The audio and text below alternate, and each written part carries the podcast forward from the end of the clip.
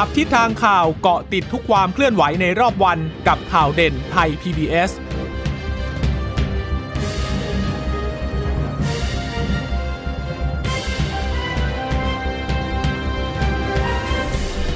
สวัสดีค่ะ สวัสดีค่ะ ต้อนรับคุณผู้ฟังสู่ข่าวเด่นไทย PBS นะคะ เราพบกันเป็นประจำทุกวันจันทร์ถึงศุกร์บ่ายๆแบบนี้ค่ะ อัปเดตข้อมูลข่าวสารที่เกิดขึ้นในรอบวันเช่นเคย กับดิฉันจีราชาตาเอี่ยมรัศมี และคุณพึ่งนภาคล่องพยาบาลค่ะ ค่ะ สวัสดีคุณผู้ฟังทุกท่านนะคะ ที่รับฟังข่าวเด่นไทย PBS ผ่านสถานีวิทยุที่เชื่อมโยงสัญญาณจากไทย PBS นะคะกาะติดกันเป็นประจำอย่างนี้บ่าย3ามโมงเย็นเย็นมาเจอเจอนะคะ ที่เราจะสรุปข่าวให้กับคุณผู้ฟังนั้นได้รับทราบกันนะคะสำหรับเรื่องของโควิด -19 วันนี้หลายท่านเห็นตัวเลขแล้วเนี่ยน่าจะใจชื้นขึ้นบ้างเล็กน้อยนะคะ เพราะว่าผู้ติดเชื้อรายใหม่เนี่ยไม่ถึง 2,000นะคะจากที่หลายวันที่ผ่านมา 5 วันติดต่อกันใช่ไหมคะคุณชิตาค่ะที่หกวัน 6 วันติดต่อกันนะคะ ที่ตัวเลขผู้ติดเชื้อเนี่ยเอ่อพุ่งทะลุมากกว่า 2,000 นะคะ วันนี้ก็เอ่อต่ำลงมาเล็กน้อยค่ะ 1,871 คนเนี่ยนะคะ ส่วนใหญ่ก็มาจากระบบเฝ้าระวัง และระบบบริการ 1,830 คน มาจากการคัดกรองเชิงรุก 34 คน เดินทางกลับมาจากต่างประเทศ 7 คนค่ะ และตอนนี้ก็เอ่อมี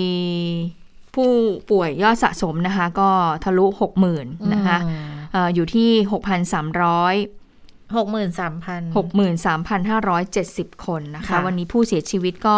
ลดลงมาจากเมื่อวานนี้เมื่อวานนี้ 2 วันติดต่อกัน 15 คนแต่วันนี้นะคะเอ่อผู้เสียชีวิตยัง 2 หลักอยู่ก็อยู่ที่ 10 คน สะสมอยู่ที่ 188 คนค่ะ ค่ะ ก็ยังถือว่าเสียชีวิตก็เยอะอยู่แหละผิดหูผิดตาจากที่เคยเกิดขึ้นก่อนหน้านี้อะนะคะ ที่ ส่วนใหญ่ก็จะเป็นหลักเดียว แต่ว่าก็เป็นสองหลักมาติดต่อกันหลายวันแล้วเหมือนกันนะคะ รายละเอียดของผู้เสียชีวิตเนี่ยก็จะเป็นผู้ชาย 8 ผู้หญิง 2 ค่ะเสียชีวิตอยู่ในกรุงเทพเสียหกนครสวรรค์ สมุทรปราการยะโสธรพระนครศรีอยุธยาจังหวัดละหนึ่งผู้เสียชีวิตเนี่ยเขาบอกว่ามีปัจจัยเสี่ยงหลากหลายนะบางคนก็สัมผัสญาติที่ติดเชื้อที่เขามาเยี่ยม บางคนก็รับประทานอาหารกับเพื่อนร่วมงานที่ติดเชื้ออูอันนี้น่าน่าน่าสนใจทีเดียวนะคือคือ น่ากังวลแหละว่าก็ก็กินข้าวกับเพื่อนร่วมงาน แต่ติดเชื้อแล้วถึงขั้นเสียชีวิตเลยนะคะ บางคนก็เป็นผู้ป่วยติดเตียงที่มีผู้ดูแลที่เขาติดเชื้อเนี่ยเอาเชื้อมาให้นะคะแล้วก็ทำให้เขาต้องเสียชีวิตด้วย มีพนักงานร้านคาราโอเกะเขาร่วมสัมมนากับผู้ติดเชื้อ แล้วก็มีปัจจัยเสี่ยงที่ยังไม่สามารถระบุได้ด้วยนะคะ ก่อนหน้านี้เนี่ยในจำนวนนี้ค่ะมีผู้เสียชีวิตที่ก่อนจะทราบว่าติดเชื้ออยู่ 2 ราย แล้วมีการตรวจ พบเชื้อและเสียชีวิตในวันเดียวกับที่ทราบว่าติดเชื้อด้วย1รายนะคะ ส่วนคนที่ยังรักษาตัวอยู่อันนี้น่าสนใจนะ แล้วก็เป็นเป็นเรื่องที่ต้องติดตามทีเดียว เพราะว่ามีอาการหนักแค่786 คนค่ะ ต้องใส่เครื่องช่วยหายใจ 230 คนแล้วนะคะ รายละเอียดของผู้ติดเชื้อรายใหม่ก็ยังพบว่ากรุงเทพมหานครนี่แหละ ที่มีเป็นจังหวัดที่มีผู้ติดเชื้อสูงที่สุดก็คือ 689 คน รองลงมาเป็นสมุทรปราการ 151 ชนบุรี 112 เชียงใหม่ 89 นะคะ แล้วก็ปทุมธานีอีก 81 คนค่ะ ค่ะเอ่อซึ่งวันนี้โฆษกสบคก็พูดถึงนะคะ ในตัวเลขผู้ติดเชื้อกรุงเทพมหานครเนี่ยที่วันนี้ถึงแม้จะลดลงมาบ้างแล้วนะคะ อยู่ที่ 689 คนก็ตาม แต่ว่าสัดส่วนผู้ติดเชื้อของกรุงเทพและปริมณฑลค่อนข้างจะสูงมากค่ะโดยเฉพาะกรุงเทพที่ประชุมสบคชุดเล็กคุณหมอทวีสินก็บอกว่า ดูแล้วเนี่ยถ้าไปดูเปรียบเทียบกับกราฟของกรุงเทพ กับกราฟของประเทศเนี่ยมันเหมือนกันเป๊ะเลยนะคะ เพราะฉะนั้นเนี่ยที่ประชุมสบคชุดเล็กก็เลยมองว่า ถ้าหากสามารถจัดการการแพร่ระบาดในพื้นที่กรุงเทพได้ มันก็จะน่าทำให้สถานการณ์ของโรคนั้นดีขึ้น มีเสียงของคุณหมอทวีสินในประเด็นนี้กันค่ะ ภาพของกรุงเทพมหานครปริมณฑลนะครับเนี่ยเป็นอย่างไรก็จะเห็นตัวเลขเลยนะครับสะสมมาตั้งแต่ 1 เมษามาถึงปัจจุบันเนี่ยนะฮะจะเห็นว่ากรุงเทพมหานคร มีภาพของตัวเลขเนี่ยขึ้นมา จากรวมทั้งประเทศเนี่ยสามหมื่นสี่ห้าร้อยนะครับถึงวันที่ 28 นะครับ ตัวเลขตัวนี้ถึงวันที่ 28 เอากรุงของกรุงเทพมหานครก็เป็น 11,588 แล้วก็เอาของปริมณฑลซึ่งรวม 3 จังหวัดนะครับสมุทรปราการนนทบุรีปทุมธานีนะครับ ก็เอามาใส่เข้าไปด้วยเนี่ยนะครับก็จะเป็นประมาณเนี้ยนะครับนั้นถ้ารวมของจังหวัดอื่น ๆ นะครับ กรุงเทพปริมณฑลดูดูดูตารางที่อยู่ใน สีน้ำเงินนะครับ รองช่องสุดท้ายเนี่ยนะครับ กรุงเทพปริมณฑลช่องหนึ่งรวมจังหวัดอื่นๆอีกช่องหนึ่งหรืออีก 73 จังหวัดเนี่ยนะครับ กรุงเทพและปริมณฑลเนี่ยนะครับ ทั้งหมดมาขวามือเนี่ยมองถึงว่ามีคนที่ติดเชื้อไปแล้ว 15,405 ราย แต่จังหวัดอื่นๆคือ 19,095 นะครับ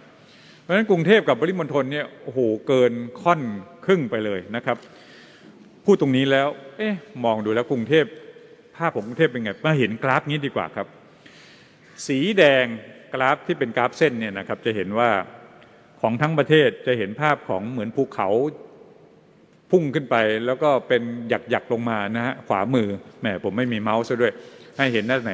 ด้านด้านด้านนี้อ่านี่ฮะตรงตรงตรงประเทศเนี่ยนะฮะเห็นเป็นสีแดงเนี่ยนะครับ แล้วพอลองลงมานะครับที่เป็นของกรุงเทพและปริมณฑลนะครับ จะเห็นเลยนะครับว่าที่เขาบอกว่ากรุงเทพคือประเทศไทยภาพนี้เลยครับ เหมือนกันเดียเลยนะฮะส่วนต่างจังหวัดที่เป็นสีเขียวเนี่ยเส้นกราฟจะคนละทรงคนละแบบกันไปเลย ในรอบนี้ถ้าเราจัดการ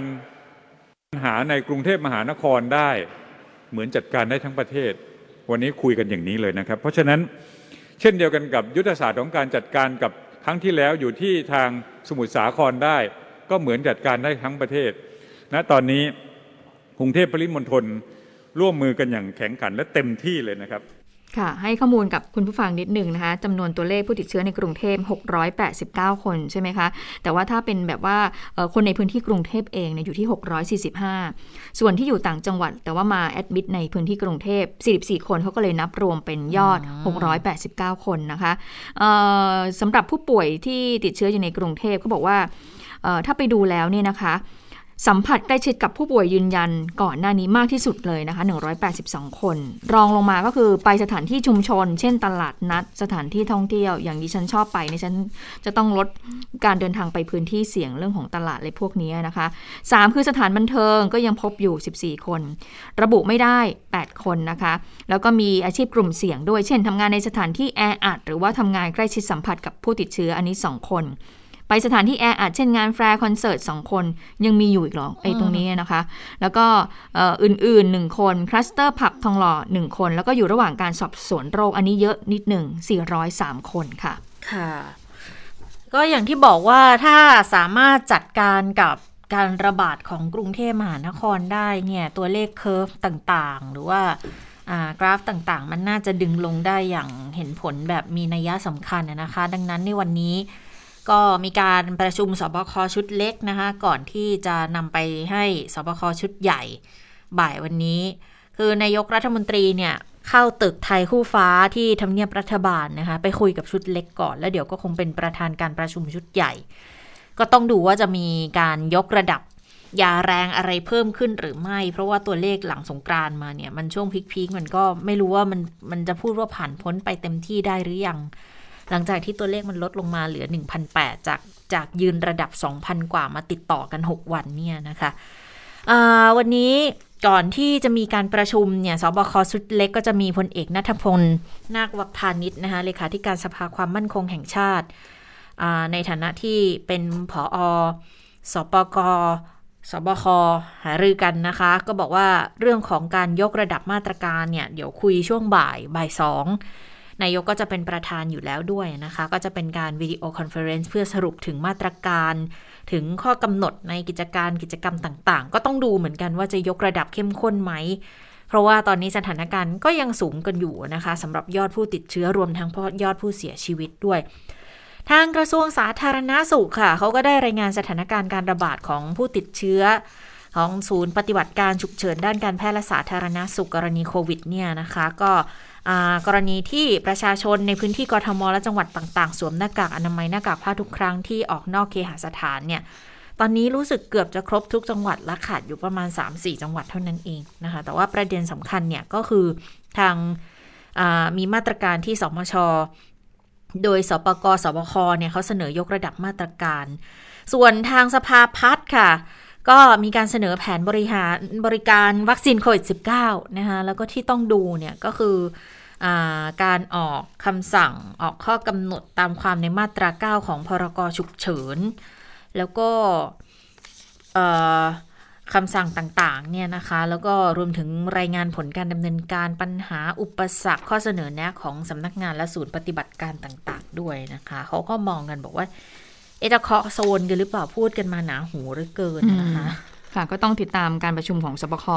เอ่อช่วงเย็นวันนี้นะคะ4โมงเย็นเห็นบอกว่าจะมีการเออขอความร่วมมือจากสถานีทุกช่องเนี่ยในการอืมถ่ายทอดด้วยนะน่าจะมีการยกระดับมาตรการที่เข้มข้นขึ้นมาก อาจจะมีข้อกำหนดกิจการกิจกรรมต่าง ๆ เพิ่มเติมนะคะเรื่องของการกำหนดพื้นที่สีแดงเข้ม อันนี้ก็ต้องดูว่าจะมีการกำหนดหรือเปล่า ส่วนการเอ่อล็อกดาวน์ในบางจังหวัดนั้นนะคะหรือว่า การเคอร์ฟิวถึงแม้ว่าตอนนี้ยังไม่มีประกาศเอ่อในเรื่องของการล็อกดาวน์เดินทางข้ามจังหวัดนะคะหรือว่าเอ่องดออกนอกเคหสถานหรือว่าเคอร์ฟิวนะคะเป็นอย่างเป็นทางการก็ตามอืมแต่ว่าตอนนี้เนี่ยในหลายจังหวัดก็ขอความร่วมมือประชาชนนะคะในการงดออกนอกแก่สถานในช่วงเวลากลางคืน ตอนนี้มีทั้งหมด 12 จังหวัดแล้วนะคะ ซึ่งแต่ละจังหวัดเนี่ยก็มีระยะเวลาที่แตกต่างกันไป บางจังหวัดก็กำหนดไว้สามทุ่มถึงตีสี่บางจังหวัดก็กำหนด4ี่ทุ่มถึงตีสี่แล้วก็5้าทุ่มถึงตีสี่นะคะก็มีหลายจังหวัดด้วยกันอย่างเช่นชัยนาทนนทบุรี นครปฐมสมุทรสาคร สุราษฎร์ธานียะลาบึงกาฬนครนายกปทุมธานีสมุทรปราการสงขลาเป็นต้น อันนี้ไม่ใช่เป็นการเคอร์ฟิวนะคะ คุณหมอทวีศิลป์ย้ำเป็นการขอความร่วมมือ เพราะว่าผู้ที่จะประกาศเคอร์ฟิวได้เนี่ยมีเพียงนายก รัฐมนตรีในฐานะผู้อำนวยการศบคเท่านั้น ส่วนจังหวัดที่มีบทลงโทษกรณีที่ประชาชนออกนอกเคหสถานแล้วไม่สวมหน้ากากอนามัย หรือว่าไปอยู่ในที่สาธารณะไม่สวมหน้ากากอนามัยตอนนี้ก็เพิ่มมากขึ้นแล้วนะ เกือบจะทั้งประเทศแล้วแหละเพราะว่ามีทั้งหมด 73 จังหวัดค่ะ ก็ขอให้ประชาชนที่จะเดินทางข้ามจังหวัดเนี่ยศึกษาให้ดีแล้วกันนะ เอางี้ง่าย ๆ ดีกว่าดิฉันว่า เวลาคุณผู้ฟังเนี่ยเดินทางข้ามจังหวัดก็คือใส่หน้ากากอนามัยอยู่ตลอดเวลาน่าจะดีกว่านะคะ จะได้ไม่ต้องมาถูกเอ่อเปรียบเทียบปรับอะไรต่างๆ พวกนี้ด้วยนะคะ ค่ะมันก็เป็นเป็นเรื่องปกติธรรมดาอยู่แล้วอะนะคะที่เอ่อก็จะต้องสวมใส่หน้ากากอนามัยกัน แล้วก็จะไปไหนมาไหนก็ต้องติดตามกันด้วย เพราะว่าตอนนี้เนี่ยข้อบังคับของแต่ละจังหวัดไม่เหมือนกันไงแค่เคอร์ฟิวเนี่ยก็ไม่เหมือนแล้วนะอืมบางจังหวัด ตั้งแต่สามทุ่มถึงตีสี่บางจังหวัดสี่ทุ่มบางจังหวัดห้าทุ่มอย่างเงี้ยแต่ส่วนใหญ่จะถึงตีสี่แต่ว่ากรุงเทพมหานครนี่ยังไม่มีนะคะ แล้วก็ยังไม่เห็นแนวโน้มอยู่เหมือนกันว่าจะออกมาหรือไม่คือคืออาจจะต้องรอดูเย็นนี้ มีการพูดเหมือนกันว่า ก็ในเมื่อถ้าบอกว่ากรุงเทพถ้าเกิดดึงตัวเลขลงมาได้เนี่ย มันก็อาจจะช่วยให้สถานการณ์มันดีขึ้นได้แต่ยังไงมันก็ต้องรอไปอีกสองสัปดาห์อยู่ดีนะคะ ตามเรื่องของการทางระบาดวิทยาเขา ส่วนในเรื่องของวัคซีนเนี่ย ตอนนี้แผนการจัดหาคือเดิม 65 63 ล้านโดส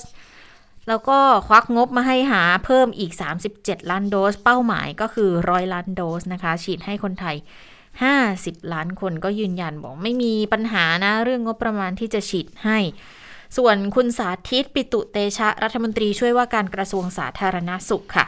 ก็ได้แถลงความพร้อมเกี่ยวกับเรื่องของการเปิดลงทะเบียนฉีดวัคซีนโควิด -19 กลุ่มผู้สูงอายุ 60 ปี แล้วก็กลุ่มที่มีโรคเรื้อรัง 7 กลุ่มนะคะ ผ่านทางแอปพลิเคชัน Line หมอพร้อม ก็บอกว่ามิถุนาเนี่ยค่ะ เดี๋ยวได้ล็อตใหญ่จาก a s t r a z เซ e c a 6 ล้านโดส กรกฎาอีก 10 ล้านโดส ฉีดประชาชน 2 กลุ่ม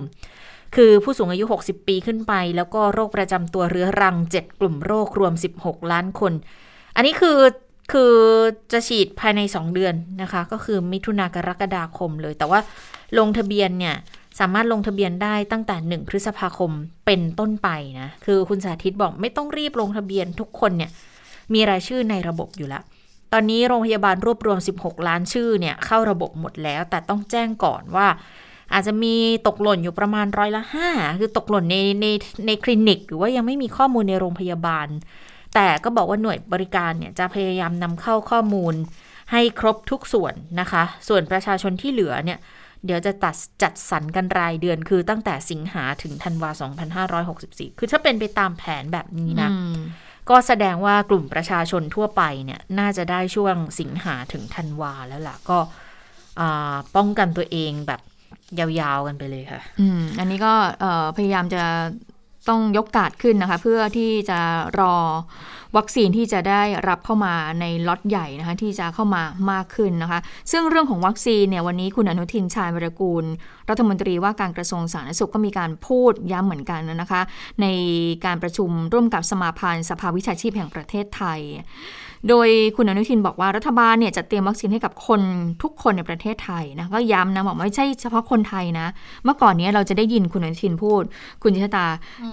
คงเคยได้ยินนะที่คุณอนุทินบอกว่า ก็ต้องฉีดให้กับคนไทยก่อน จะไปให้กับคนอื่นได้ยังไงเพราะคนไทยมันยังไม่ได้เลย แต่ว่าตอนนี้เปลี่ยนแล้วนะคะ เปลี่ยนนโยบายเปลี่ยนแผนแล้วก็คือว่าคือถ้าจะมีวัคซีนถึง 100 ล้านโดสเนี่ยก็คือจะต้องฉีดให้กับคนที่อยู่ในประเทศไทย ไม่ใช่เฉพาะเพียงคนไทยเท่านั้น เพราะว่ายึดหลักการว่าจะไม่มีใครปลอดภัย หากทุกคนนั้นยังไม่ปลอดภัย ไปฟังเสียงคุณอนุทินกันค่ะ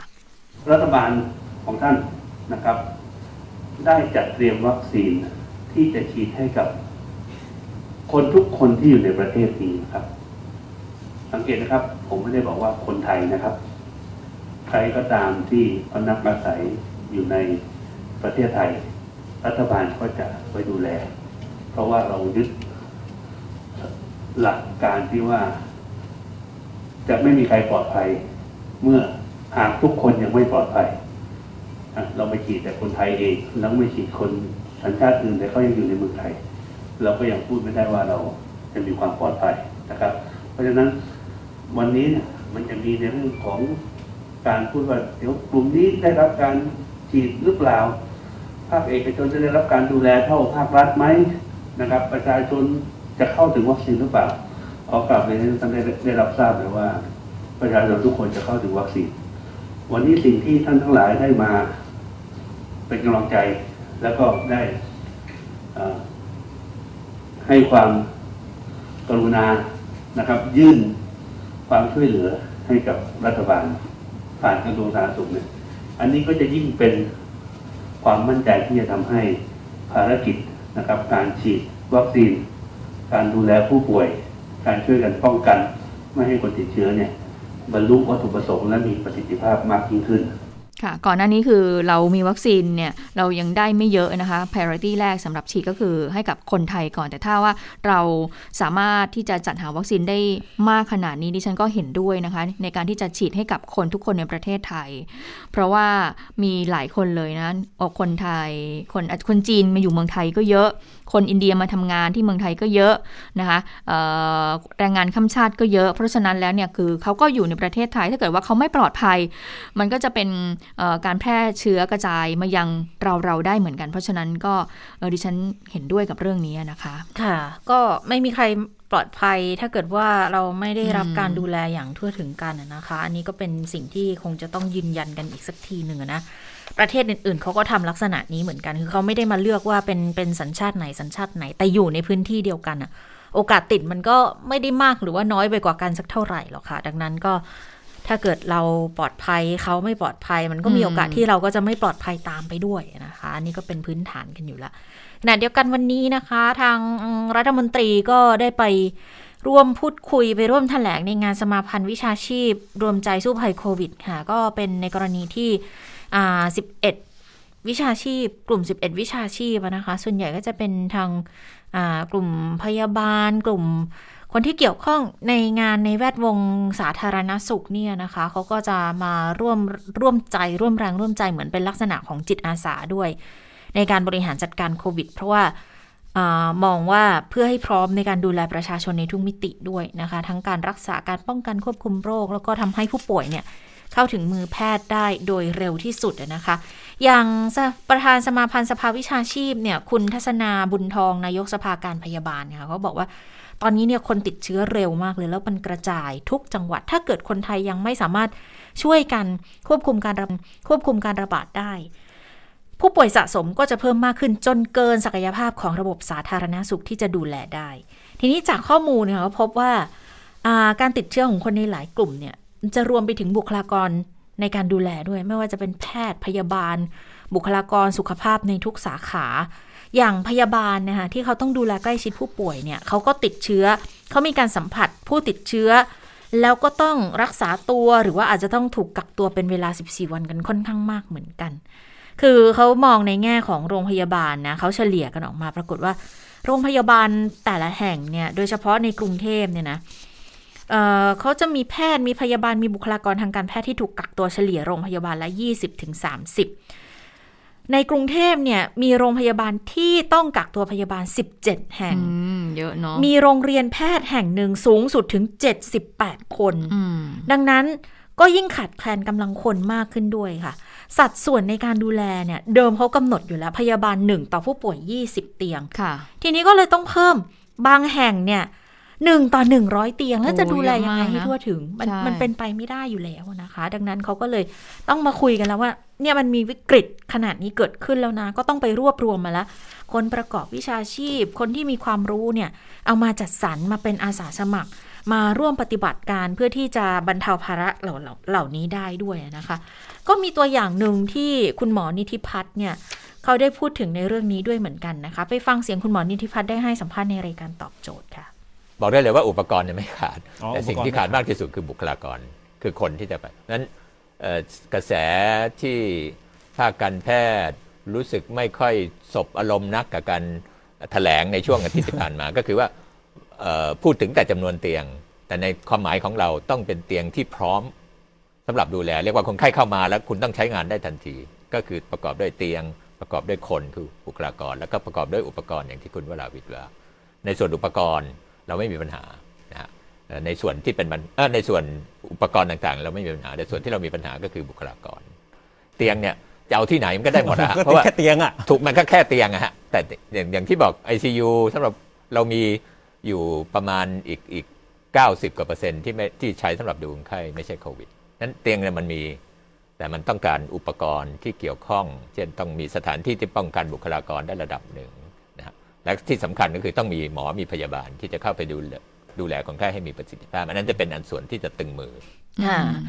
รองศาสตราจารย์นายแพทย์นิติพัฒน์เจียนกุลนะคะนายกสมาคมอุรเวชแห่งประเทศไทยนะคุณหมอเป็นอาจารย์หมอที่มหิดลอยู่ด้วยนะ ก็ก็ยืนยันแหละว่า คืออุปกรณ์ไม่ขาดหรอก จริงอุปกรณ์ไม่ได้ขาดแคลน เตียงถ้ามีพื้นที่กว้างๆ มีพื้นที่โล่งพื้นที่ปิด หรือว่าพื้นที่ที่ ที่พร้อมเนี่ยเอาเตียงไปตั้งก็ก็ได้แล้วอะที่ให้คนพักแต่ว่ามันก็มีข้อกำหนดอยู่บอกว่าก็ต้องมีบุคลากรไงแล้วทีนี้อย่างที่ทางสมาคมสภาวิชาชีพเขาก็เปิดเผยมาแล้วว่าเออขาดก็คือขาดจริง ๆ ก็ตรงกับที่คุณหมอพูดก็เป็นข้อมูลที่ข้อมูลที่ตรงกันสอดคล้องกันนะคะคุณหมอก็มีความเป็นห่วงเรื่องนี้มาตั้งแต่เมื่อสัปดาห์ที่แล้วแล้วนะคะ เรื่องของบุคลากรทางการแพทย์นะคะว่ามันตึงจริง ๆ มันมันมันขยับ ไม่ได้เลยเนื่องจากว่าตัวเลขผู้ติดเชื้อเนี่ยมันก็เพิ่มมากขึ้น ขณะที่บุคลากรทางการแพทย์เนี่ยก็ขัดแคลนกำลังคนบ้างนะคะ ก็คืออถูกกักตัวบ้างอะไรอย่างนี้เป็นต้นนะคะะทีนี้ไหนๆฟังเสียงของคุณหมอนิติพัฒน์แล้ว คุณหมอก็ยังพูดถึงประเด็นเรื่องของสถานการณ์ ข้างหน้าจะเป็นยังไง กับมาตรการที่ทางสบคจะออกมาด้วยนะคะ ซึ่งคุณวราวิชิมณีก็ถามเหมือนกันว่าในช่วงบ่ายวันนี้เนี่ยที่สบคจะมีการประชุมกันที่จะมีการยกระดับกันเนี่ยคุณหมอมองว่าควรจะมีมาตรการอะไรขึ้นมาอีกบ้างนะคะ ไปฟังเสียงของคุณหมอนิติพัฒน์กันค่ะ การลดจำนวนผู้ป่วยรายใหม่ต่อวันเนี่ยที่จะเทเข้ามาแต่การควบคุมตอนนี้ก่อนจะไปเห็นผลก็อีก 7 วันนะฮะสมมติถ้าเราเพิ่มมาตรการที่จะลดการเคลื่อนย้ายของประชาชนเนี่ยกว่าจะเห็นผล จำนวนผู้ป่วยรายใหม่จะลดอีกเจ็ดวัน แต่ตอนนี้สองพันมันก็เริ่มลดลงมาส่วนหนึ่ง เพราะว่าประชาชนเองก็ระวังตัวเองมากขึ้นละเป็นเป็นทางอ้อม ส่วนมาตรการต่างๆ ของภาครัฐคงเป็นส่วนที่เสริมทำให้อะไรที่มันยังไม่แน่นหนาเนี่ยมันแน่นหนาขึ้นนะครับนั้นผมเชื่อว่าถ้ามีความร่วมมือกันดีทั้งสองทั้งมาตรการต่างๆ ของรัฐที่ออกมา แล้วก็ภาคประชาชนที่จะช่วยกันนะภาคเอกชนที่จะมาช่วย support ให้ภาคประชาชนที่ต้อง ลดการเคลื่อนย้ายเนี่ยเขาไม่ลำบากมากเนี่ยก็จะช่วยให้เราผ่านตรงนี้ไปได้ภาคการแพทย์ก็ต้องพยายามประคองตัวเองให้มันผ่านตรงนี้ให้ได้ อันนี้ก็ก็เป็นยุทธวิธีที่เราเราเราจะรอดไปด้วยกันทั้งหมด ก็เป็นความพร้อมที่มันจะต้องเกิดขึ้นนะคะ คือตอนนี้คงต้องไปด้วยกันแล้ว แต่ว่าอย่างหนึ่งที่เราปฏิเสธไม่ได้ นั่นก็คือเรื่องของวัคซีนที่มีความสำคัญอยู่เหมือนกัน ทีนี้เมื่อวานเนี่ยมันก็มีการประชุมร่วมระหว่างทางภาคเอกชนนะคะกับรัฐบาลเพื่อที่จะพูดคุยกันถึงแนวทางในการจัดหาวัคซีนเพิ่มเติม แล้วรัฐบาลก็บอกว่ายืนยันว่ารัฐบาลเนี่ย หามาให้เพียงพอ เอกชนยังยังไม่ต้องเข้ามาช่วยในส่วนนี้นะคะ ก็เลยมีมีข้อสงสัยกันเหมือนกันบอกว่าเออแล้วสรุปทางภาคเอกชนเนี่ยเกี่ยวข้องอะไรกับทางโรงพยาบาลเอกชนไหม หรือว่าถ้าเกิดมีการจัดหาเข้ามาเนี่ยโรงพยาบาลเอกชนจะได้เข้าไปร่วมในการาฉีดให้ประชาชนกระจายวัคซีนให้ด้วยหรือไม่นะคะ วันนี้เพื่อความชัดเจนค่ะก็เลยต่อสายพูดคุยกับนายแพทย์เอื้อชาติการจนาพิทักษ์นะคะ คุณหมอเป็นประธานกรรมการบริษัทโรงพยาบาลรามคำแหงด้วยอยู่ในสายกับเราแล้วคุณหมอสวัสดีค่ะ คุณหมอสวัสดีค่ะ สวัสดีครับ ค่ะ คุณหมอคะอยากขอความชัดเจนนิดนึงเรื่องของของวัคซีน ของโรงพยาบาลเอกชนเอง ตอนนี้มีการพูดคุยกันไปถึงไหนแล้วอะคะคุณหมอคะ ในการทำงานกับรัฐบาลเนี่ยนะครับค่ะก็มีคณะกรรมการที่จะร่วมที่ท่านนายกตั้งเนี่ยนะครับ ตั้งท่านอดีตรัฐมนตรีอาจารย์ปิยะสกล นะครับค่ะซึ่งได้ประชุมไปเมื่อเมื่อสักสองอาทิตย์ที่แล้ว เราแบ่งวัคซีนเป็นสองประเภทนะครับค่ะประเภทที่หนึ่งคือ วัคซีนที่รัฐบาลแจกให้ฟรีอืมคือประชาชนเนี่ย ทุกคนเนี่ยไม่ต้องไปเสียค่าใช้จ่ายหรอกครับ ค่ะ รัฐบาลก็ฉีดก็ได้มาแล้วก็ฉีดไปเรื่อยๆนะครับค่ะอันนี้อันนี้ทุกคนก็ทราบแล้วนะครับว่าตัวแรกเนี่ยเราก็มีของซีเนแวคกับของแอสตรา ถูกต้องไหมครับ รู้จักกันดีอยู่แล้วค่ะอาจจะมีสปุตนิกเข้ามานะครับ แล้วอาจจะมีจอห์นสันซึ่งซึ่งได้ license ไปแล้วอะนะครับค่ะแต่ยาเขายังผลิตให้เราไม่ทันพูดง่ายคือยังไม่มีคิวส่งค่ะใช่ไหมตอนนี้รัฐบาลก็จะฉีดซิโนแวคกับแอสตราเป็นหลักใช่ไหมครับค่ะซึ่งก็ฉีดและมีอนาคตน่าจะเป็นของรัสเซียคือสปุตนิกอืม แล้วก็อาจจะมีจอห์นสันนะครับค่ะแล้วเราได้ตกลงอีก มนุษย์เราเนี่ยมันต้องมีทางเลือกค่ะค่ะไม่ชอบที่รัฐบาลฟรีถูกต้องไหมครับค่ะเขาก็จะมีโมเดอร์นานะครับโมเดอร์นาของอเมริกาค่ะโมเดอร์นาเนี่ยที่ผมติดตามข่าวเนี่ยโมเดอร์นาเนี่ยไม่ใช่วัคซีนแจกฟรีนะครับค่ะเป็นวัคซีนที่ไปซื้อหามาค่ะที่ประชาชนก็เอ่อโรงพยาบาลเอกชนก็ไปซื้อหามาแล้วก็มาฉีดเอ่อ ฉีดให้ประชาชนทุกคนถ้านั้นอยากจะให้วัคซีนทางเลือกอืมค่ะขณะนี้เนี่ยค่ะปัญหาอยู่ว่า เนี่ยครับ ยังไม่ได้ผ่านอย.อ๋อของโมเดอร์นาเหรอคะออยเนี่ยครับแต่คาดว่า เอกสารครบแล้วคาดว่าเนี่ยคุณคุณหมอเนี่ยคะต้องไปรอเข้าพีจากทูป คุณหมอคะตอนนี้สัญญาณมีปัญหานิดนึง เดี๋ยวเดี๋ยวขออนุญาตตัดสายแล้วโทรกลับหาคุณหมออีกสักทีหนึ่งอะนะคะ ปัญหาเอ่อสัญญาณค่อนข้างที่จะได้เลยครับ ค่ะค่ะ เดี๋ยวเดี๋ยวขออนุญาตตัดสายคุณหมอก่อนนะคะ แล้วก็โทรกลับไปอีกครั้งนะคะ ตอนนี้ก็เอ่อค่อนข้างที่จะมีความชัดเจนแล้วล่ะว่าเอ่อกลุ่มที่จะเป็นของฟรีเนี่ยค่ะก็จะมีของเดิมที่เรามีอยู่แล้ว แล้วก็จะจัดหาเพิ่มอย่างอ่าพวกซีโนแวคนะคะมี แล้วก็แอสตราเซเนกาแล้วอาจจะได้ของสปุตนิกเข้ามา แต่คุณหมอก็ก็บอกให้เหมือนกัน บอกว่าอย่างในแง่ของวัคซีนที่จะเป็นทางเลือกเนี่ยอืมโมเดอร์นาคือเหมือนกับว่าไปคุยกันมาแล้ว แต่ว่าอ่าไฟเซอร์เนี่ยยังไม่มีคิวส่งให้ใช่ไหมจอห์นสันยังไม่มีคิวส่งให้ แต่ถ้าเป็นอ่าอย่างโมเดอร์นาเนี่ยนะคะก็สามารถที่จะคุยกันละรอขึ้นทะเบียนกันอยู่ มันติดขัดอะไรตรงไหน ก็รอเอกสารเนี่ยบางอย่างอยู่นะค่ะคะค่ะอันนี้ค่ะเราไปพูดคุยเพิ่มเติมกับคุณหมอนะคะ คุณหมอคะ สวัสดีครับค่ะค่ะค่ะ มาคุยกันต่อชัดเจนค่ะแล้วเมื่อสักค่ะครู่นี้คุณหมอบอกว่าตอนนี้เนี่ยเรื่องของเออวัคซีนของโมเดอร์นาของสหรัฐเนี่ยก็เอ่ออยู่ระหว่างเรื่องของเอกสารต่างๆ นอกจากโมเดอร์นาแล้วยังมีตัวอื่นอีกไหมคะ ตัวอื่นเนี่ยนะครับ ความใกล้เคียงไม่มีอืมครับ อาจจะมีซิโนฟาร์ม แต่ว่ายังอีกยังอีกไกลอะนะครับค่ะตัวที่แน่ ๆ เนี่ยก็คือโมเดอร์นาเพราะว่าเอ่อขั้นตอนเนี่ยมันใกล้จะบรรลุวัตถุประสงค์แล้วค่ะ นะครับ คือผ่านผ่านมาตรฐานของอย.ค่ะเมื่อผ่านแล้วเราต้องรอว่า บริษัทผู้ผลิตเขาเนี่ย จะส่งมาถึงเราเมื่อไหร่อืมนะครับ อาจจะต้องรอเป็นสองสามเดือนมั้งครับอ่านนะครับนะครับค่ะ ไม่น่าไม่น่าจะเลยไปเป็นไตรมาสที่สี่นะครับอืมน่าจะเพียงเป็นไตรมาสที่สามน่าจะน่าจะได้นะครับอืมค่ะถ้าไตรมาสที่สามก็ถือแล้วตว่าอนนี้เร็ว ตอนนี้ก็กลายเป็นวัคซีนทางเลือกของอ่าประชาชนค่ะ แต่อันนี้ยืนยันถ้าถ้าสมมุติเป็นของโมเดอร์นานี่คือโรงพยาบาลทางทางกลุ่มของโรงพยาบาลเอกชนไปดีลมาเองหรือเปล่าคะคุณหมอหรือว่า ต้องซื้อผ่านทางนู้นอยู่ทางทางองค์การหเภน่วยสัชงานเหรอคะเภสัชอยู่ดี อันนี้ก็ผ่านองค์การเภสัชแล้วคอ่ารับอืมนะฮะก็เป็นความกรุณาขององค์การเภสัช เพราะว่าเขาขายให้องค์กรของรัฐเท่านั้นอือ่ามนะฮะเพราะฉะนั้นโมเดอร์นาเนี่ยเขาก็มีตัวแทนอยู่ในประเทศไทยถูกต้องไหมครับค่ะเขาก็จะขายให้องค์การเภสัชอืมแต่องค์การเภสัชเนี่ยเป็นคู่ค้าของโรงพยาบาลอยู่แล้วอืมเพราะฉะนั้นไม่ยากแล้วล่ะครับอ่าเมื่อไหร่ยาอยู่อยู่ในมือองค์การเภสัชเนี่ยฮะการกระจายยาก็รวดเร็ว เพราะเราเป็นคู่ค้ากันอยู่เรียบร้อยแล้วนะครับ นะครับ มันมันไม่มีปัญหาแปลว่าปัญหาที่มีอย่างเดียวอะค่ะค่ะ ส่งช้าเหรอคะคือส่งเออเขาจะส่งให้เรา ได้เมื่อไหร่เท่านั้นใช่ไหมคะแล้วแล้วกลุ่มนี้แต่ว่าค่ะ ขั้นตอนเนี่ยนะขั้นตอนไม่มีปัญหา อืมค่ะสำหรับเอ่อพวกสมาคม อุตสาหกรรมไทยสมาคมอ่าอะไรพวกนี้ค่ะค่ะครับเขาก็ก็แล้วแต่ค่ะถ้าเขาจะรอวัคซีนฟรีจากรัฐบาล ก็ก็นั่นก็คือให้ก็รอได้ แต่ถ้าเขาจะมาฉีดของโมเดอร์นาก็ได้ เขาก็มาซื้อดุกโมเดอร์นาได้ค่ะอืก็มีคน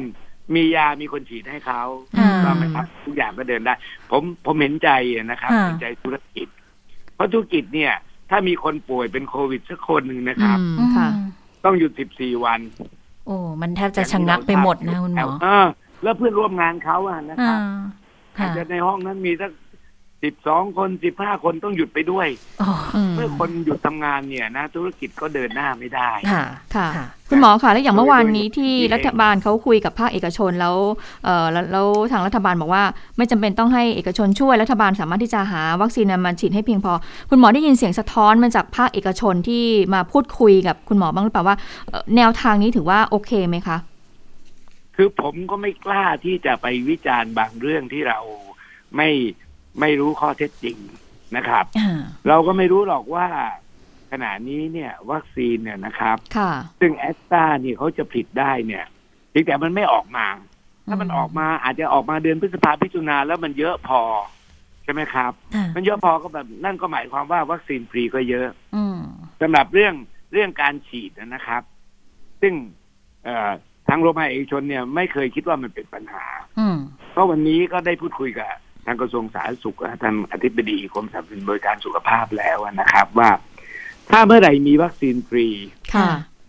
แล้วมันมีปัญหาในการที่จะฉีด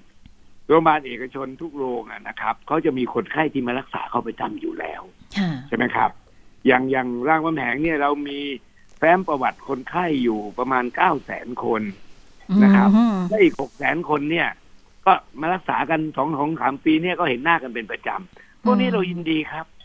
อืมถ้ารัฐบาลแจกมาให้ใช่ไหมครับค่ะเราก็ยินดีจะฉีดให้คนไข้เหล่านี้ เพราะเราอ๋อเราเป็นคนคุ้นเคยกันนะค่ะเป็นคือเป็นเป็นเป็นคนรู้จักกันค่ะมีประวัติเรียบร้อยกันอ่าตรงนั้นคือมีความเสี่ยงอะไรก็สามารถดูแลให้ได้อยู่แล้ว ถ้าเพียงแต่ว่าถ้าดูแลเลยเพราะถ้ามีการจัดสรรมาให้ใช่ไหมครับค่ะถ้าโรงพยาบาลเอกชนมันมีข้อดีอย่างมาเปิด 24 ชั่วโมงอ่าใช่ไหมครับ คุณจะสวดมาตอนเช้าสายบ่ายดึกอืมนะครับเช้าตรู่มาเราก็สามารถ แล้วเราก็มีช่องทางที่จะติดต่อคนไข้เหล่านี้เป็นกิจวัตรอยู่แล้วอ่าค่ะไม่ว่าจะนัดมาตรวจคุณหมออะไรก็แล้วแต่ แล้วก็มีคุณหมอประจำเพราะฉะนั้นอ๋อขอให้มีวัคซีนนะครับค่ะเรื่องการจัดฉีดเนี่ยค่ะนะครับคุณหมอคะอย่าพูดสภาพครับ ค่ะ คุณหมอขอขอสอบถามนิดนึงอย่างโมเดอร์นาเนี่ยพอจะบอกได้ไหมว่า ไปไปคุยกันมาน่าจะได้มาสักกี่โดส พอสักกี่คน ราคงราคาจะประมาณไหนยังไงอะค่ะ หลายคนก็อาจจะอยากทราบตรงนี้เหมือนกันคุณหมอคือคะเรื่องราคาไม่กล้ายืนยันคุณนะเพราะว่ามันมันมันมีต้นทุนค่ะการส่งอะไรก็แล้วแต่นะครับ เราค่ะไม่กล้ายืนยันแต่น่าจะสักยี่สิบดอลลาร์อะไรที่ผมดูจากราคาที่อยู่ในเน็ตที่เขาเขาส่งออกจากโรงงานนะนะครับค่ะเพราะมันมันต้องผ่านบริษัทตัวแทนในประเทศไทยอืมันก็ต้องขายให้องค์การเภสัชค่ะใช่ไหมครับ องค์การเภสัชเขาอาจจะมีต้นทุนบ้างอะไรบ้าง แล้วจึงมาถึงมาถึงโรงโรงพยาบาลที่ค่ะทำการฉีดให้ค่ะซึ่งอันนี้นะครับ มันก็เป็นสิทธิ์ของประชาชน ถ้าคุณไม่เอาวัคซีนฟรี คุณเอาวัคซีนทางเลือกค่ะนะครับเขาก็จะบอกอะว่าวัคซีนทางเลือกของคุณราคาเท่าไหร่อืมถูกต้องไหมครับค่ะซึ่งอันนี้มันเป็นมันเป็นสิ่งที่รัฐบาลพยายามที่จะทำให้ค่ะคนมีทางเลือก ซึ่งผมว่าเป็นสิ่งที่ดีนะครับ ค่ะค่ะคุณหมอแต่ว่าวัคซีนทางเลือกก็จะมีค่ะทางเลือกคือตัวเดียวคือโมเดอร์นา อย่างนั้นเหรอคะครับตอนตอนนี้เบื้องต้นเบื้องต้นใช่ไหมคุณหมอมีตัวเดียวนะครับตอนนี้แต่ได้ข่าวว่าอาจจะมีซิโนฟาร์มนะครับอ่าซิโนฟาร์มเนี่ยก็เป็นของรัฐบาลค่ะรัฐบาลจีน แต่ก็แต่ขั้นตอนยังไม่ทราบว่ายังไม่ถึงไหนเลย ไม่เหมือนโมเดอร์นาโมเดอร์นามันชัดเจนว่าเขายื่นเอกสารแล้วอืมเขาคิดว่าต้นพฤษภาคม license ได้อืมเมื่อ license ได้เขาก็สามารถไปสั่งเมืองนอกค่ะแล้วก็มาคุยกับองค์การเภสัชใช่ไหมครับโรงพยาบาลเอกชนที่อะไรก็เป็นคู่ค้าองค์การเภสัชก็สักไปจองสักกี่โดสนะคะคุณหมอโมเดอร์นานี่ได้ได้อ่าน่าจะสักกี่โดรอบสแรกเขาว่ามาสองล้านโดสนะครับโอ้สองล้านโดสสองล้านโดสก็เป็นทางเลือกที่เพียงทางพเลืออกที่นะคดีรับอยู่เหมือนกันนะณหมอค่ะสองล้านโดสมาก็คือกระจายให้กับเอ่อทางโรงพยาบาลเอกชนที่มีความสนใจที่ไปซื้อกับองค์การเภสัชกรรมอย่างนั้นใช่ไหมคะถูกต้องเพื่ออมเพื่อให้ประชาชนที่ไม่อยากได้ของฟรีอยากได้จากอืม นะครับค่ะค่ะและข้อดีของเมอร์เดอร์นานี้ก็คือคล้าย ๆ กับว่าฉีดแล้วคุณจะเดินทางไปยุโรปไปอเมริกาเนี่ยมันง่ายกว่าอ่าใช่ไหมครับเพราะการเดินทางต้องฉีดวัคซีนนะครับค่ะ แล้วส่วนวัคซีนล็อตใหญ่ที่รัฐบาลให้ฟรีมาเนี่ย หลังจากนี้เนี่ยจะต้องมาคุยกับทางโรงพยาบาลเอกชนไหมคะว่าเอ่อจะช่วยเหลือในเรื่องของจัดระบบการฉีดเอ่อแล้วก็พยายามให้ฉีดให้กับประชาชนนั้นได้มากที่สุดเนี่ยค่ะได้มีการพูดเดี๋ยวจะต้องมีการพูดคุยกันอีกทีไหมคะพูดคุยคือ สิ่งเหล่านี้มันไม่ยากนะครับอืมอืมเพราะว่าท่านอธิบดีกรมสนับสนับสนุนบริการสุขภาพกับโรงพยาบาลเอกชนเนี่ยก็คุ้นเคยกันอืมใช่ไหมครับ ก็ฝากมาเอ้า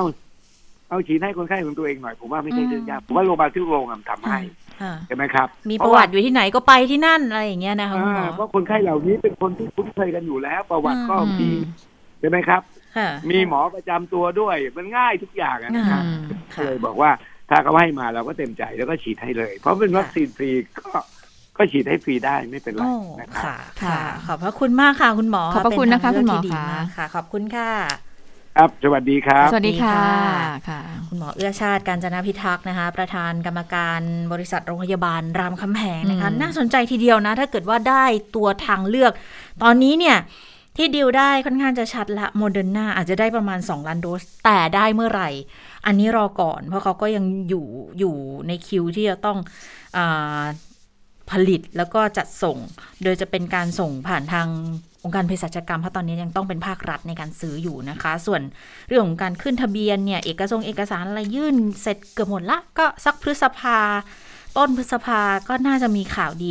ตัวนี้จะเป็นทางเลือกแน่นอนพอบอกว่าทางเลือกเนี่ย ก็ต้องจ่ายตังค์อืมแต่ถ้าในแง่ที่ว่าถ้าจะให้รัฐบาลมาช่วยกระจายเนี่ย คุณหมอก็บอกนะว่าโรงพยาบาลเอกชนทุกแห่งก็คงจะพร้อมแหละ ถ้าเกิดว่าจัดสรรมาให้ แล้วก็ดูสิว่าเอ่อแต่ละโรงพยาบาลเนี่ยเขามีบัญชีรายชื่อเขามีประวัติของคนไข้ค่ะกลุ่มไหนที่สามารถที่มาฉีดกับเขาได้ค่ะเขาก็ก็พร้อมที่จะบริการอืมให้ค่ะดิฉันว่าส่วนหนึ่งที่เอกชนเนี่ยเอ่อต้องการที่จะเอ่อ ต้องการที่จะได้รับวัคซีนมา เพราะว่าเพื่อต้องการมาฉีดให้กับพนักงานของตัวเองนั้นได้รวดเร็วมากยิ่งขึ้นนะคะส่วนหนึ่งก็ไม่มั่นใจว่าเอ๊ะถ้าเกิดว่ารัฐบาลเนี่ยจัดหาให้จะต้องมีการจัดสรรให้จะต้องมีการรอตามคิว หรือตามไทม์ไลน์ที่ทางบริษัทเนี่ย ได้มีการจัดส่งมาให้หรือเปล่า อันนี้ก็อาจจะเป็นห่วงกันนะคะค่ะเอ่อซึ่งเมื่อสักครู่นี้คุณหมอเอื้อชาติก็บอกว่าแล้วถ้าเกิดว่าเอกชนรายไหนเนี่ยเขารอไม่ไหวนะคะกับวัคซีนฟรีเนี่ยก็อาจจะต้องมาใช้วัคซีนทางเลือกของโรงพยาบาลเอกชนตรงนี้ก่อนนะคะคือถ้าได้จริง 2 ล้านโดสนี่ก็ถือว่าก็ช่วยได้เยอะนะคะหนึ่งล้านคนเนี่ย แต่ว่าก็ไม่รู้ว่าเข้ามาจริงอาจจะต้องจองคิวหรือ ใครเร็วกว่าแสดงความจำนงเร็วกว่า จองได้เร็วกว่าอย่างนั้นหรือเปล่านะ เรื่องราคาคุณหมอก็บอกไม่แน่ใจเหมือนกันนะ ว่าจะพอมาถึงทางปลายทางที่จะเป็นโรงพยาบาลเอกชนแล้วเนี่ย ในการบริการการฉีดหรือว่าราคาวัคซีนเนี่ยจะอยู่ที่เท่าไหร่กันแน่นะคะนะคะ เรื่องของวัคซีนเนี่ยตอนนี้ที่ภูเก็ตเนี่ย สิ้นเดือนเนี้ยเขาพยายามจะฉีดให้ได้ครบ 1 0 0 0 0แสนโดสหลังจากอ่าที่ได้รับวัคซีนไปแล้วนะคะ1 0 0 0 0แสนโดสนี่คือเข็มที่ 2 นะคะ เพราะฉะนั้นแล้วเนี่ยก็คือในสิ้นเดือนเนี้ยทางจังหวัดภูเก็ตเนี่ยก็จะมีประชาชน 1 0 0 0 0แสนคนนะคะอ่าที่จะได้รับวัคซีนครบ 2 โดสนะคะ อันนี้เป็นไปตามเป้าหมายหรือเปล่านะคะนายกสมาคมธุรกิจการท่องเที่ยวจังหวัดภูเก็ตก็มีการพูดถึงเรื่องของแผนการเปิดเมืองภูเก็ตรับนักท่องเที่ยวต่างชาติเหมือนกัน โดยสิ่งสำคัญถ้าจะเปิดนักท่องเที่ยวต่างชาติได้ สิ่งสำคัญก็คือเรื่องของวัคซีนค่ะ จะต้องมีการฉีดให้กับประชาชนนั้นได้มากพอนะคะ ซึ่งทางคุณภูมิกิตติ์ รักแต่งามนายกสมาคมธุรกิจการท่องเที่ยวก็บอกว่า แม้ว่ายุทธศาสตร์ภูเก็ตTourism Sandbox เนี่ยที่จะเปิด เกาะภูเก็ตรับนักท่องเที่ยวต่างชาติวันที่1เนี่ยจะได้รับอนุมัติจากคอรมอแล้วก็ตาม แต่ว่าปัญหาการระบาดมันก็ยังมีอยู่นะคะก็ส่งผลทำให้การกระจายวัคซีนที่เดิมเนี่ยถูกวางแผนให้ภูเก็ตเนี่ยก็ได้ถูกกระจายไปที่อื่น ๆ ก่อนนะคะตามความจำเป็นในการตัดวงจรการแพร่ระบาดออกไป ซึ่งคนภูเก็ตเนี่ยเข้าใจความจำเป็นในเรื่องนี้ คือจริง ๆ แล้วถ้าเกิดว่าเราไม่มีการระบาดระลอก3นะค่ะวัคซีนมันจะต้องส่งไปยังภูเก็ตเนี่ยจะต้องมากกว่านี้ แต่ว่าเขาตัดล็อตไงพอมีการระบาดเกิดขึ้นเขาเลยต้องให้บุคลากรทางการแพทย์อืมด่านหน้านะคะ ที่เอ่อได้รับความเสี่ยงหรือว่าพื้นที่สีแดงเนี่ยได้รับการฉีดก่อนนะคะค่ะคุณภูมิกิตติ์ยังบอกอีกว่าเอ่อเรื่องของภูเก็ต Sandbox นี่นะคะ ได้ประกาศไปแล้วนั้น ก็กลายเป็นบริบทสำคัญของประเทศไทยก็ทำให้วันนี้เนี่ยทีมภูเก็ตเนี่ยจึงขอให้รัฐบาลอนุมัติช่องทางพิเศษ ให้ภูเก็ตสามารถซื้อวัคซีนมาให้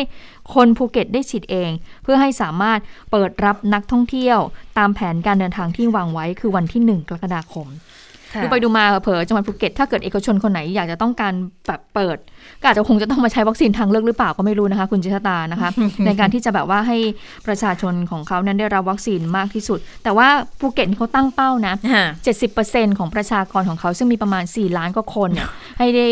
ให้ได้ให้ให้ได้รับวัคซีนมากที่สุดนะ แต่ว่าตอนนี้เนี่ยถ้าสิ้นเดือนนี้ผ่านพ้นไปก็แค่1 0 0 0 0แสนคนเองนะอ่าก็ ยังอีกยาวไกลอยู่เหมือนกันนะ ที่เขาจะต้องดูแลกันนะคะ เพื่อที่จะเปิดเป็นพื้นที่แซนด์บ็อกซ์ให้ได้เนี่ยนะคะ เพราะว่าภูเก็ตเนี่ยโอ้โห ท่องเที่ยวแบบเข้มข้นมากเลยนะ เป็นจังหวัดที่พึ่งพาการท่องเที่ยวค่อนข้างเข้มข้นทีเดียวตอนนี้เขาก็มีปัญหากันเยอะเหมือนกันนะคะอ่าไปดูที่ศาลกันบ้างอืมวันนี้ตะกี้มีรายงานบอกว่ามีความวุ่นวายเกิดขึ้นที่หน้าศาลเพราะว่าวันนี้ค่ะศาลทอานายญาความใช่ไหมใช่ค่ะทนายความเขาพยายามที่จะยื่นขอประกันตัว คุณเพนกวินอีกครั้งหนึ่ง เพราะว่าอ่าบอกว่าอาการของคุณเพนกวินเนี่ยตอนนี้ไม่ไม่ค่อยดีเท่าไหร่ละเพราะว่าเขาอดอาหารเพื่อที่จะประท้วงเนี่ยมาติดต่อกันโอ้เป็นเดือนกว่าแล้วอะค่ะ สภาพร่างกายก็เลยไม่ค่อยดีนัก ก็มีความพยายามที่จะยื่นขอประกันตัวมาหลายต่อหลายครั้ง แล้วตอนนี้ยังเหลืออีก 7 คนนะที่เป็นแกนนำราษฎรนะที่ยังคงถูกคุมขังอยู่ส่วนใหญ่ก็จะเกี่ยวเนื่องกับมาตรา อ่าอาญามาตรา 112 เนี่ยนะคะ ก็ยื่นคนละ 2 0 0แสนบาทที่หน้าศาลอาญารัชดา แล้วปรากฏว่าก็มีมวลชนบางกลุ่มค่ะ ที่เขาไปรอฟังกันอยู่ แล้วก็มีความวุ่นวายเกิดขึ้นเล็กน้อย เพราะว่ามีการใช้เสียงมีการประกาศอะไรกันอยู่ด้านหน้าด้วยนะคะ ดังนั้นเตือนตำรวจเขาก็เลยเตือนเหมือนกันบอกว่า อย่าอย่าละเมิดอำนาจศาลนะ อย่าละเมิดสิทธิ์ของผู้อื่นนะ อย่าทำอะไรที่มันขัดต่อกฎหมายนะคะ ทุกอย่างเนี่ย บันทึกภาพเอาไว้ได้ เพราะว่าตรงนั้นเนี่ยเขามีกล้องวงจรปิดกันด้วยนะคะ ก็เลยต้องอดูแลสถานการณ์ดูแล้วก็ค่อนข้างตึงเครียดกันอยู่เหมือนกัน วันนี้เนี่ยคุณกฤษดางนุจรัตทนายความจากศูนย์ทนายความเพื่อสิทธิมนุษยชนก็ไปยื่นขอประกันเจ็ดคนนะ จริง ๆ คุณคุณผลิตชีวลักษณ์หรือว่าคุณเพนกวินเนี่ยก่อนหน้านี้เขาเคยยื่นขอถอดถอนทนายความไปแล้วนะ ดิฉันก็เลยไม่แน่ใจว่าในกระบวนการจะเป็นยังไง แต่ที่แน่ๆก็คือคุณแม่ของเพนกวินเนี่ย วันนี้เขาไปด้วยนะคะ ก็อาจจะเป็นในแง่ของตัวแทนคุณแม่ที่ไปช่วยติดต่อด้วยหรือเปล่าเจ็ดคนเนี่ยมีคุณอนนท์นำพาคุณพานุพงษ์จัดนอกหรือว่าไม้มีแอมมี่เดอะบอท o มบลูนะคะชัยอมอนแก้ววิบุญพันธ์ มีคุณรุงปนัสยา สิทธิจิรวัฒนกุลด้วย มีเพนกวินภริชชิวรักษ์นะคะ แล้วก็ชูเกียรติแสงวงศ์หรือว่าจัสตินนะคะ แล้วก็นายปริญญาชีวินกุลปฐมนะคะ ก็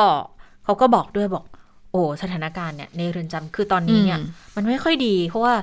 ก็โควิดก็เห็นด้วยมีเนอะเรื่องของโควิดด้วยนะคะ มี39คนละที่ที่เขาโอ้ติสาดมอยู่เก้าเลยเหรอเออทั้งทั้งทั้งตัวเอ่อนักโทษด้วยอะนะคะ ไปฟังเสียงของทนายความกฤษดังนุจจรัตน์กันค่ะเหตุที่เรามายื่นวันนี้ก็เพราะว่าเมื่อวานเนี่ยผมได้เข้าไปเยี่ยมเพนกวินแอมมี่แล้วก็อานนท์สถานการณ์ใน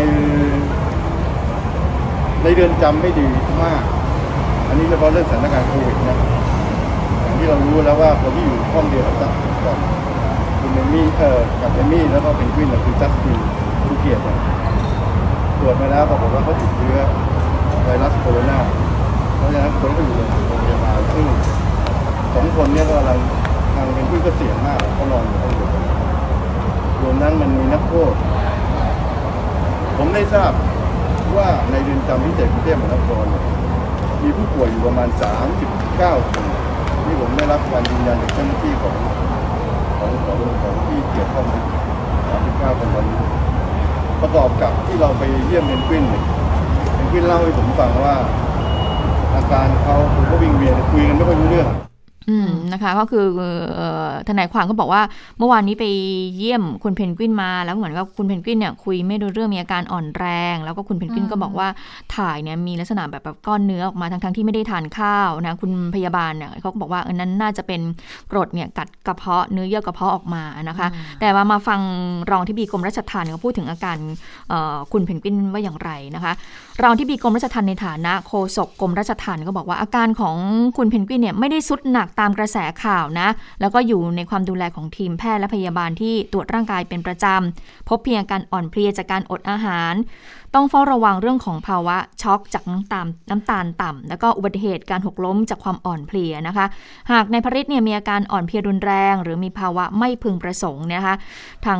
กรมราชทัณฑ์ก็บอกว่า ก็พร้อมเข้ารับการรักษาที่ทันทสถานโรงพยาบาลราชทัณฑ์ตลอด 24 ชั่วโมงเลยนะคะ ส่วนอาการของคุณรุ้งซึ่งถูกคุมขังอยู่ที่ทันทสถานหญิงกลาง ตอนนี้ก็ยังคงปฏิเสธ การรับประทานอาหารอยู่ก็มีการเลือกรับประทานเพียงน้ำดื่ม เกลือแร่น้ำผลไม้แล้วก็นมเท่านั้น ตอนนี้ก็รู้สึกตัวดีสีหน้าปกติพูดคุยรู้เรื่องค่ะ ส่วนการแพร่ระบาดของโควิด -19 ในเรือนจำพิเศษนะคะ ทางเอ่อคุณธวัชชัย ชัยวัฒน์รองทิบดีก็บอกว่ายังไม่พบผู้ติดเชื้อเพิ่มเติมนะอืมและผู้สัมผัสใกล้ชิดที่มีความเสี่ยงสูงทุกรายก็ได้รับการตรวจหาเชื้อแล้ว ซึ่งผลเป็นลบ และเกิดแล้วก็มีการแยกกักตัวเพื่อสังเกตอาการ รอการตรวจหาเชื้อซ้ำเรียบร้อย โดยในกลุ่มแกนนำคณะราษฎรมีเพียงนายชูเกียรติแสงวงศ์หรือจัสตินคนเดียวค่ะ ที่ติดเชื้อโควิด -19 ซึ่งขณะนี้ก็รักษาตัวอยู่ที่ทันทสถานโรงพยาบาลราชทันส่วนแกนนำคนอื่นๆเนี่ยค่ะที่ถูกคุมขังที่เรือนจำพิเศษกรุงเทพก็คือนายพริตนายอนนท์อืมนายพานุพงศ์ และนายไซอมอนนะคะ ผลการตรวจหาเชื้อเป็นลบไม่พบการติดเชื้อแต่อย่างใดค่ะ ค่ะแล้วค่ะ ได้เวลาของต่างประเทศแล้ววันนี้คุณสาวรักษ์มาแล้วนะคะ คุณสาวรักษ์อินเดียนิวไฮของนิวไฮของนิวไฮมาอีกแล้วใช่ไหมเนี่ย ใช่ค่ะ ก็ไม่รู้เป็นความตั้งใจหรือเปล่านะทำลายสถิติโลกแทบจะรายวัน ล่าสุดนะคะ ผู้ติดเชื้อรายใหม่ในช่วง 24 ชั่วโมงที่ผ่านมา ติดเชื้อ 379,000 คน เสียชีวิต 3,645 คน โอ้ยตายผู้ติดเชื้อเนี่ยคือเกือบจะ3 8 0 0 0แล้วนะ ก็คือทำลายสถิติอีกครั้งหนึ่งนะคะ ก็ถือว่าสถานการณ์ในอินเดียน่าจะวิกฤตที่สุดณเวลานี้แล้วแหละนะคะ ก็ส่งผลให้นานาชาติเนี่ยระดมความช่วยเหลือเข้ามาค่ะ ล่าสุดอย่างที่สหรัฐอเมริกานะคะ โจไบเดนเนี่ยก็ประกาศว่าสหรัฐจะได้ คือตอนนี้เตรียมที่จะส่งมอบความช่วยเหลือที่เกี่ยวข้องกับการควบคุมการระบาดของโควิด -19 นะคะ เป็นมูลค่าประมาณ 100 ล้านดอลลาร์สหรัฐ ที่ก็บอกว่าชุดแรกที่จะส่งมาเนี่ยก็คือจะเป็นเเรียกว่าอะไรอุปกรณ์ตรวจหาเชื้อแบบรู้ผลเร็วอะใช้เวลาแค่ 15 นาทีเท่านั้นนะคะ อันนี้จะส่งมา 960,000 ชุด แล้วก็จะมีหน้ากากอนามัยสำหรับให้กับบุคลากรทางการแพทย์ของอินเดียใช้อีก 1 0 0 0 0แชุด นะคะ แล้วก็องค์การอนามัยโลกรวมถึงนานาชาติเนี่ยก็จะส่งมาด้วย สิ่งที่อินเดียต้องต้องการมากๆนะเวลานี้ก็คือพวกเครื่องช่วยหายใจ เครื่องผลิตออกซิเจนนะคะ ถือว่ามีความจำเป็นมาก ๆ นั่นก็เป็นสถานการณ์ในอินเดียที่ยังคงน่ากังวลอยู่ ซึ่งนักวิชาการนะคะ ผู้เชี่ยวชาญด้านสาธารณาสุขบอกว่า อย่าคิดว่าอินเดียเนี่ยมันอยู่ไกลประเทศคุณนะ ไม่ว่าคุณจะอยู่บนที่ไหนในโลกนี้เนี่ย เพราะว่าโรคระบาดมันไม่ได้รู้พรมแดนนะคะ มันสามารถเปิดช่องให้มันข้ามมาระบาดในประเทศของคุณได้ตลอดนะคะ โดยเฉพาะอย่างยิ่งไวรัสกลายพันธุ์ในอินเดีย ตอนนี้ที่พบมี 2 สายพันธุ์คือ B1617 อีกตัวหนึ่งชื่อว่าสายพันธุ์เบงกอลนะคะ ก็เขาบอกว่าก็อย่าได้ประมาท ดังนั้นถ้าประเทศไหนมีศักยภาพพอที่จะช่วยเหลืออินเดียในการควบคุมการระบาดได้เนี่ยเขาก็บอกว่าก็อยากจะให้ร่วมด้วยช่วยกันนะคะ ไม่งั้นเนี่ย สักวันหนึ่งไอ้โรคระบาดเหล่านี้มันอาจจะลามไปถึงประเทศของคุณก็ได้ นั่นคือสถานการณ์ในอินเดียค่ะ ส่วนที่สหรัฐ โอ้ดีวันดีคืนเลยนะคะอืมสถานการณ์ดีมาก แล้วก็ล่าสุดค่ะไบเดนเนี่ยคืออยู่ในตำแหน่งครบ 100 วัน100วันในเมืองไทยอาจจะฟังดูแล้วไม่ค่อยดีสักเท่าไหร่ แต่ว่าสำหรับในสหรัฐอเมริกาเนี่ยไม่ใช่สิแต่ในสหรัฐเนี่ยก็ถือว่า เป็นวันที่เขาจะใช้แบบแถลงหรือประกาศความสำเร็จอะไรเงี้ยว่าอะทำงานมาครบ100วันแล้ว ผลงานออกมาเป็นอย่างไรบ้าง ก็ไบเดนก็แถลงนะคะ พูดถึงความสำเร็จนะคะว่าสามารถฉีดวัคซีนโควิด -19 ให้กับชาวอเมริกันได้มากกว่า 230 ล้านโดส ตอนแรกเนี่ย ถ้าหากคุณผู้ฟังจำได้ ก่อนที่จะรับตำแหน่งไบเดนประกาศว่า 100 วันแรกที่รับตำแหน่งจะฉีดให้ได้ 100 โดส ปรากฏว่าผ่านไปครึ่งทางนิดๆ ทะลุเป้า 100 ล้านโดสนะคะเขาก็เลยขยับขึ้นเป็น 200 ล้านโดส แล้วก็ทำได้สำเร็จ ซึ่งตอนนี้สหรัฐนั้นก็ประกาศว่าประชาชนที่อยู่ในพื้นที่กลางแจ้ง ไม่ต้องสวมหน้ากากอนามัยแล้ว เว้นเสียแต่ว่าพื้นที่นั้นเป็นพื้นที่ที่มีคนมารวมตัวอยู่กันมาก ๆ อย่างเช่นอาจจะเป็นสนามกีฬาหรือว่าเออเป็นสถานที่แสดงคอนเสิร์ตกลางแจ้ง แบบนั้นยังต้องใส่หน้ากากอนามัยอยู่นะคะไบเดนนั้นบอกว่าตอนนี้ สหรัฐอเมริกานั้นกำลังเคลื่อนที่ไปข้างหน้า และจะหยุดตอนนี้ไม่ได้ และพวกเราเหมายถึงชาวอเมริกันจะต้องจะต้องทำมากกว่าแค่สร้างอเมริกาให้กลับมาเหมือนเดิม แต่จะต้องทำให้อเมริกานั้นดียิ่งขึ้นกว่าเดิมนะคะ นอกจากนี้ค่ะไบเดนยังเสนอแผนนะคะ ที่จะอัดฉีดงบประมาณเพิ่มเติมอีก 1 1.8 ล้านล้านดอลลาร์สหรัฐ ก่อนหน้านี้อนุมัติไปแล้วเนี่ย 1.99 ล้านนะ นี่จะเพิ่มขึ้นอีกเกือบเท่าหนึ่งเลยนะคะ ซึ่งงบประมาณก้อนใหม่ที่กำลังเสนออยู่นี้นะคะไบเดนนั้นจะใช้เพื่ออุดหนุนระบบการศึกษา การดูแลเด็กเล็ก รวมถึงสถาบันในครอบครัวค่ะ ก็พอแถลงสุนทรพจน์จบ ก็มีการสำรวจความเห็นของชาวอเมริกันว่ารู้สึกอย่างไรนะคะ หลังได้ฟังสุนทรพจน์ของท่านผู้นำค่ะ ปรากฏว่าผู้ที่ตอบแบบสอบถามร้อยละ71 รู้สึกว่าประเทศกำลังเดินหน้าไปในทิศทางที่ดีขึ้นนะคะนี่ก็คือประเทศที่ฉีดวัคซีนได้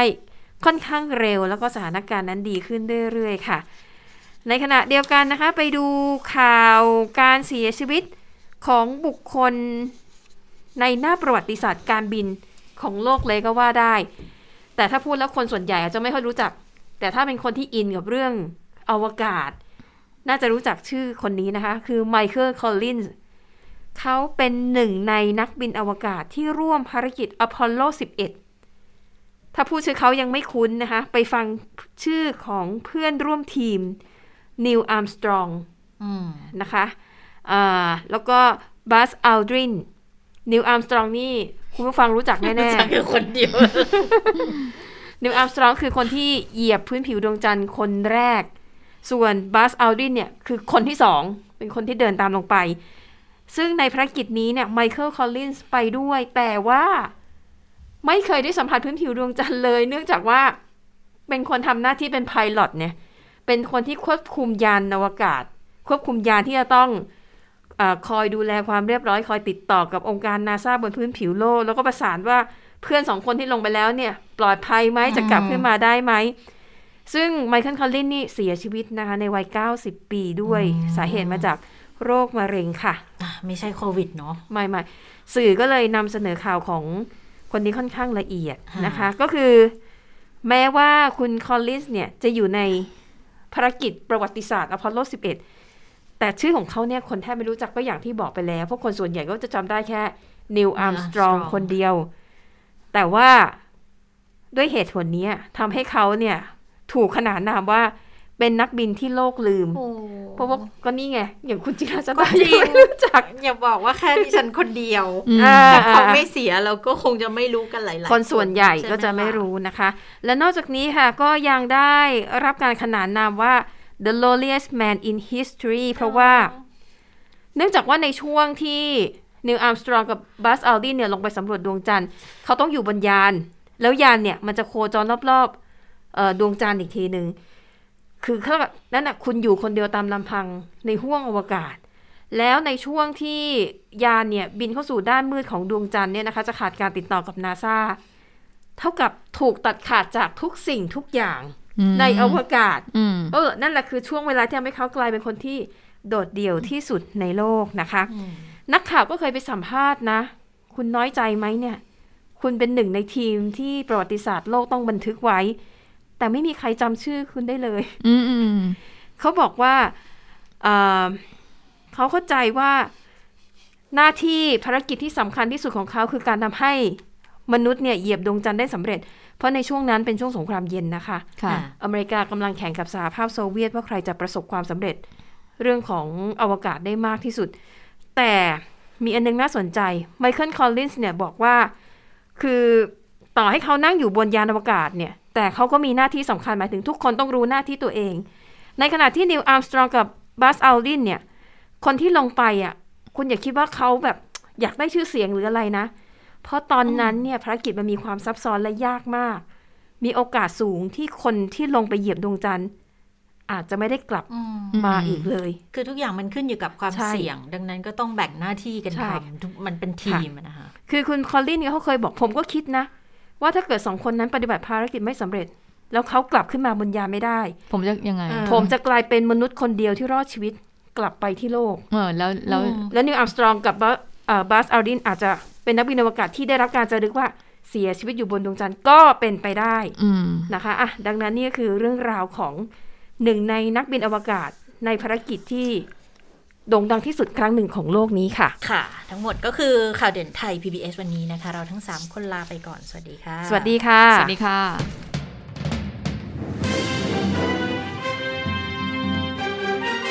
ติดตามข่าวเด่นไทย PBS ได้ทุกวันจันทร์ถึงศุกร์เวลา 15 นาฬิกา ทางไทย PBS Radio และติดตามฟังข่าวได้อีกครั้งทางไทย PBS Podcast